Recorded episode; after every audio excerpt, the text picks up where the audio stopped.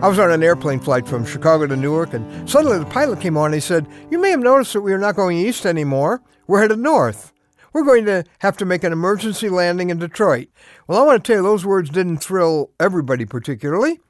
Uh, not because there's anything wrong with Detroit, it's fine, but emergency landings are really exciting? No. He went on to say, We're having a little problem with our hydraulic system. Oh. Then the next thing we knew, before the landing, the flight attendants came through, and three times they checked to see how tight our seatbelts were.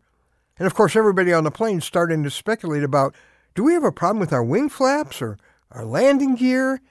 This could be pretty serious. Now, my immediate neighbor was a very sweet grandma. She was really anxious. The next guy down said, You know what? I'll bet our wheels aren't down. This could be really bad. Oh, that helped. Thank you. Now, we had a very shaky approach to the airport, but I got to tell you, thank God we had a smooth landing. And then I saw the welcoming party fire engines, emergency equipment all over. Now, who knows how close a call it really was? But I'll tell you this the possibility of a crash squeezed out the inner emotional contents from all the passengers. And it was a good test for me. You know, I actually I, I tried to lighten up the grandma's anxiety with a, a little humor. I told her we were going to get a trip to Detroit for no extra charge, and I kind of kept on my doing my work. I honestly felt pretty much as safe as I as I would in my living room. And that's when Grandma asked the question. And I'll tell you what I told her. I'm Ron Hutchcraft. I want to have a word with you today about peace that stands the test.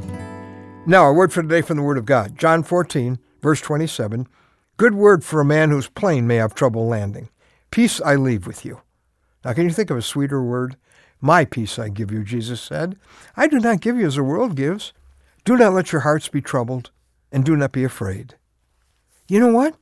I wasn't. Grandma said to me, You know, you were so calm. You were totally calm. I, I was glad I was sitting next to you. That other man didn't help very much, but I'm glad I was sitting next to you. And I said, Well, can I tell you why I was calm? She said, Yeah, why? I said, It's because of Christ in my life. See, the peace doesn't come from what's going on around me. The peace comes from who is going on inside me. Jesus said he doesn't give you peace like the world gives. World peace, the world's kind, you're okay if the surroundings are pleasant, the situation's stable, and if your life or security isn't in danger, that's external. Therefore, it's losable. I know a couple, and, and one is facing lymphatic cancer, the other bypass surgery at the same time, and they're giving a simple testimony. The Lord has virtually said to them almost verbally, I will never leave you or forsake you. And I said to them, You are facing death and suffering with God's peace and it has stood the test. See, that's peace that nothing can take from you, a peace that you might desperately need right now. Well, you know, peace is a person. The person is Jesus. He forgives your sin. He guarantees heaven.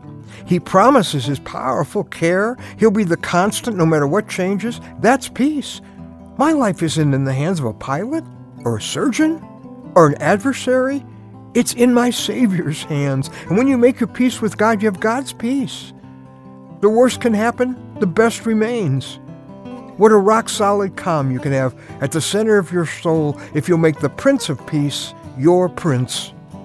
If you've never opened your heart to this forgiver of sins, this giver of peace, this guarantor of heaven, Jesus Christ, let this be the day you say, Lord, I stop running my life. You pilot my life from here on. I'm giving myself to the one who died for me. There's more about this at our website. I encourage you to go there.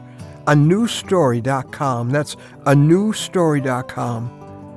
Ask anyone who's been to the edge with Christ in their heart. This peace, his peace, stands the test.